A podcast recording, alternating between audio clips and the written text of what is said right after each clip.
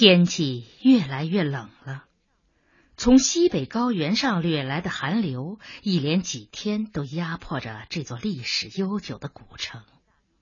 一大早，白小洞便起床，匆匆洗了脸，从衣橱里拿出衣服，对着镜子一件一件换，之后又擦皮鞋，擦得一丝不苟。赵之雅默默的看着他做着一切。近来，白小洞很爱打扮，衣服、鞋袜，连头发都讲究起来，这不常见。要出去吗？啊，今天我陪个作者去法门寺参观。一听法门寺，小云立即来了劲头，我也去。你去干什么？小孩子家？小孩子家怎么了？小孩子就不能去参观法门寺啦？那好，你去收拾一下，跟我走。小云真的去收拾了，从橱柜里翻出她的挎包，又打开冰箱装食物。他这么认真，倒弄得白小洞不知该怎么办。还是赵之雅插了句：“小云，别闹了，让爸爸去吧。”谁闹了？爸爸说让我去的。你看你，开个玩笑你也当真？爸爸还真能带你去参观呢，那么远，人生地不熟的。小云不吭气了，气鼓鼓的闷站在一边，眼里竟噙了一汪泪。从前爸爸最喜欢带他出去，而现在不喜欢了。他感觉出了这一点，是凭一颗孩子的心感觉出的。小云。别生气，安心在家里做功课。我争取早些赶回来啊！早些，早些，天天都说早些，可从来也没有早过。今天一定早些。昨天你也说一定早些的。白小洞不知该说些什么好了。赵之雅不会这样顶撞他，也不会使他窘态毕露。而小云则不管不顾，只捡命中率高的话说，每一句话都说得很准确，也就格外使他狼狈。他想了想，说：“小云，爸爸真的有事，有个作者要写法门寺地宫的报告文学，爸爸陪他去参观一下，还要座谈。”他的语调很柔和，很认真。每逢对小云说正事，他总是这样的。可是今天，除了惯例的柔和和认真之外，他不由自主的多了一种殷勤，多了一丝歉意。为什么呢？如果他认真想一下，他很快就会明白其中的原因。可是他不去想，生活需要明白，却又不能太明白。太明白了，他会有许多不安。爸爸，你们座谈你们的，我又不给你们添麻烦。那也不行，汽车座位是预定好了的。又是赵之雅出来解围了。小云，让爸爸去吧，已经快八点了。爸爸去了，我们怎么办？我带你去看兵马俑。骗人！不骗，吃过饭我们就走。哎，真的，你们在家没事，可以去兵马俑看看。白小洞不失时机的插了嘴，他是真心希望他们去兵马俑。去兵马俑要坐长途汽车，要到天黑了才能回来，这样他和钱文新的缠绵就可以拖长一些。小云不再纠缠他了。能去兵马俑，他很喜欢。赵之雅已经做好了饭，是馒头和大米稀饭，另外蒸了一碗银耳汤和三个囫囵鸡蛋。银耳汤是给白小洞的。实际上，白小洞的身体远比赵之雅的好，可是赵之雅还是把补养品给他，全部给他。这是一种习惯。也是一种感情。啊，吃饭吧，趁热吃。啊，你也吃。白小东顺手敲开一个鸡蛋，剥壳。你先吃，小云也来吃，我去给你们找几件衣服。哎，干什么？你穿的太薄了。不薄不薄，我里面还套了一件毛背心呢。那也不行，天气预报说今天最高温度才零上四度。说着，他去衣橱里找毛衣了。从结婚以后，他就自觉的把所有的家务琐事承担起来，吃什么、穿什么、工资怎样安排，一切都井井有条。白小洞时常有这种感觉，他就像有无数只手，把家庭生活的各个方面都安排的妥妥帖帖，使你觉得亲切，觉得温暖。可是。有这样亲切和温暖的家庭，自己为什么还朝外面跑呢？啊，不想了。赵之雅很快拿出毛衣，给他和小云一人一件。妈，我不穿，穿上。赵之雅命令。在他看来，冬天不怕冷简直是不可思议。妈，我真的不冷吗？什么不冷啊？我的手脚全是冰凉的，啊！你冷，别人就冷啊！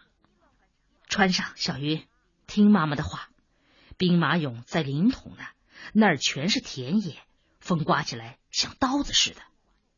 十分钟以后，他们三口一起出了家门。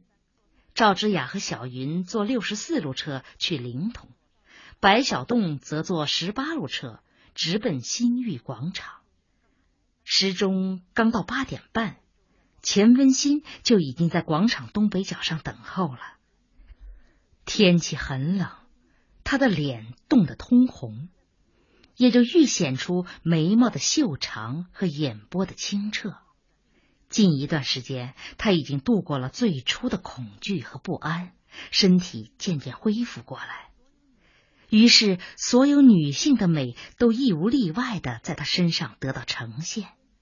尤其是今天，他穿的很讲究，连头上戴的绒线帽都是经过精心挑选的，于是更让人觉得出众。白小洞刚下汽车就看见了他，白小洞几乎是跑一般向他奔去。等了很久了吧？我刚到十分钟。啊，十分钟就不短了。应该是我在这儿等你的，可是，一大早又是做饭又是吃饭，麻烦事太多。你有妻子女儿吗？白小洞不吭气了。在这之前，也曾经有过这样的场面：当两个人正情浓意酣、兴致勃勃时，突然谁想到或提到了现实中的敏感问题。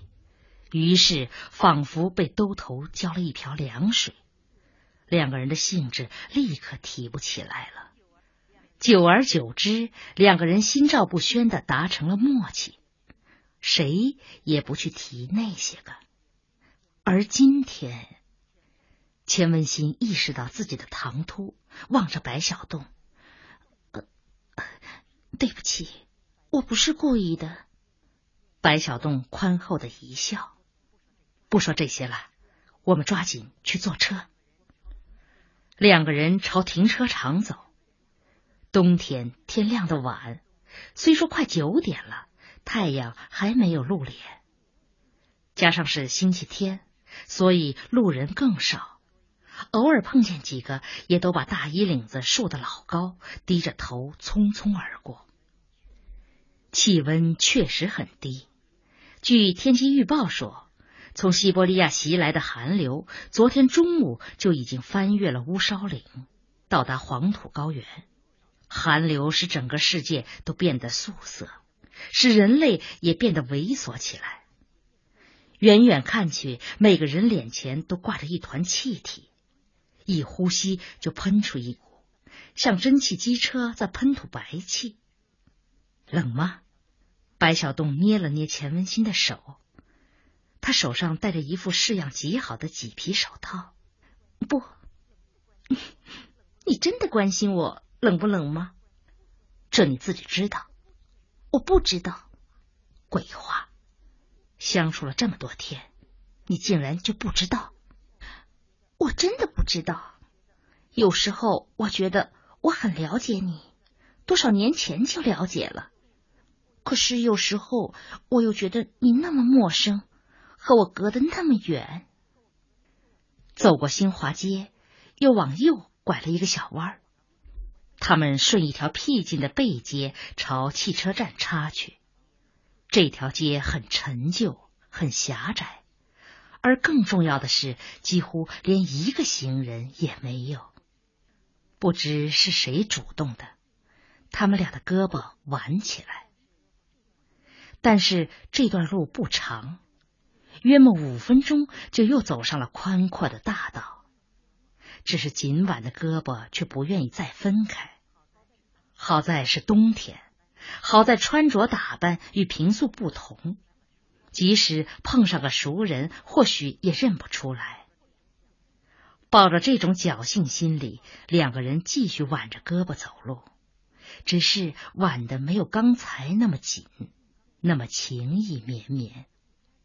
并且一边走一边不无担心的朝四下查看，做贼心虚。白小洞想起了这个词，又拐进了一个胡同，四周无人。白小洞迫不及待的一把抱紧钱文新，但钱文新机敏的躲开。不，不行。为什么？有人？根本就没有。那也不行，又是什么道理？钱文新嫣然一笑，什么也没说出来。我要是强迫呢？那我就大喊大叫。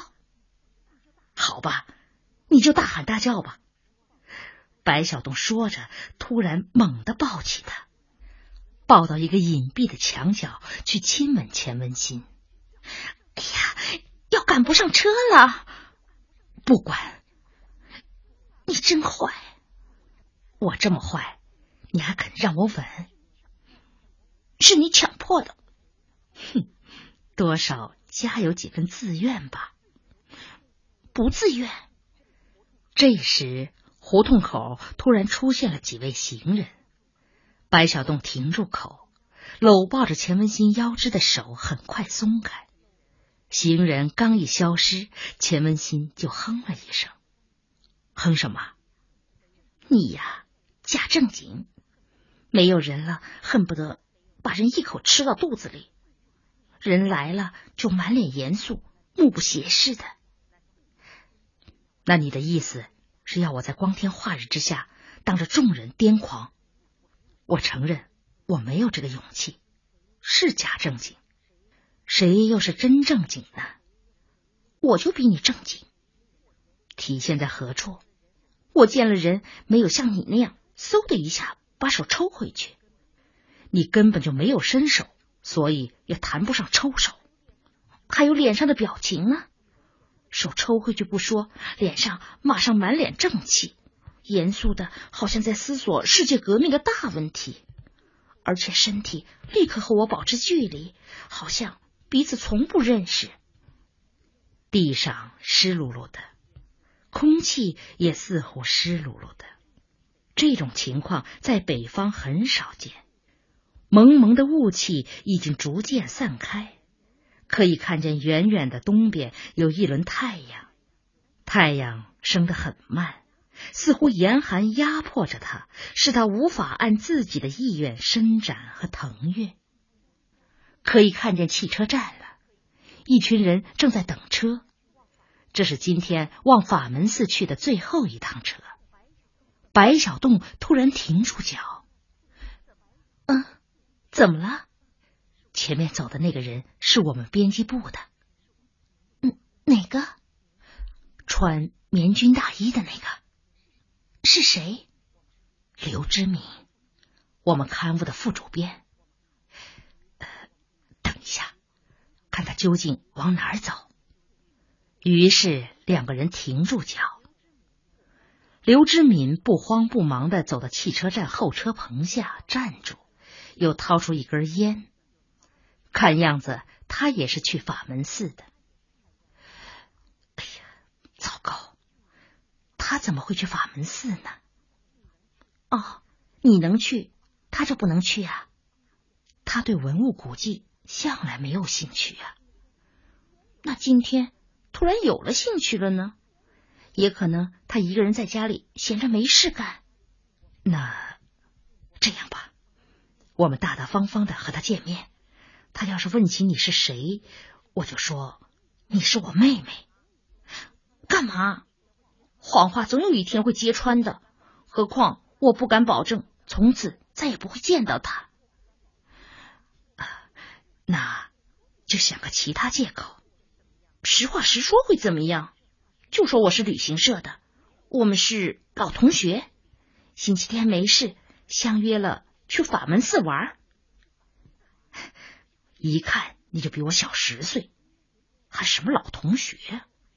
那就说是熟人，或者是文学上的知音。啊，不行不行，他这个人政治上很有手腕，平素对我不阴不阳的，无缝都想生去。我担心他会借此发难。你害怕他？这要看怎么说了。钱文新还想说什么，却又忍住。他脸色有些不快。白小栋很敏感。怎么了？没什么，不会没什么。有什么事你就说出来嘛。你什么都怕，就是不怕我。这话怎么讲？在家里，你怕妻子女儿发现；在单位。你怕同事朋友们发现，就连大街上，你也不想让任何人看见，只有对我例外。反正我不是明媒正娶的，不值钱。我一招手就来了，而且那么怪。他把头扭向一边，眼里满是委屈的泪。白小东一声不响。这些天，钱文新对他越来越依赖。越来越不能离开，而伴随着这一切的是，他也越来越多了怄气，越来越多了委屈。他那小鸟依人般的温柔中，开始夹杂了几丝刺儿了。白小洞是过来人，他明白这一切正是钱文新爱的，爱的深彻的表现。对不起，就照你说的办。至于他爱怀疑什么，随他便吧。他牵着钱文新的手朝汽车站走去，但钱文新却改变了主意。我我不想去了。为什么？与其别别扭扭玩不痛快，还不如重找个地方。那找个什么地方呢？随你。啊。我们编辑部倒是最清静，不过自从发生了撬锁事件以后，星期天有人值班，那就别去。白小洞又想了一下，去公园太冷，去植物园大冬天的光秃秃一片，看样子只有去看电影。钱文新表示同意。于是，他们走进一家带暖气的电影院。十点整有一场电影，叫《血腥大劫案》。没看到一半，他们俩就再也看不下去了，干脆出来。钱文新发牢骚说：“现在的电影是怎么回事啊？除了杀就是打。这是电影编导们的功劳，他们过多的迎合了老百姓。”而且是那些年龄二十上下的老百姓。哎，你写篇文章批评一下这种现象吗？白小栋苦笑笑。从和钱文新关系密切以来，他连一个字也没写过，没有心思写，心思被占满了。接下来的问题是到哪儿去？商量了一阵儿，去咖啡店。咖啡店布置的很优雅，很素净。灯光是淡黄色和橘红色的。室内装饰的很考究，墙壁上镶嵌着一排铝合金边框的放大了的彩色照片，上面全是世界风光，有伦敦泰晤士河畔的议会大厦，渥太华的里多运河，布达佩斯的自由女神青铜塑像，华盛顿火箭型的华盛顿纪念塔以及金边的塔山。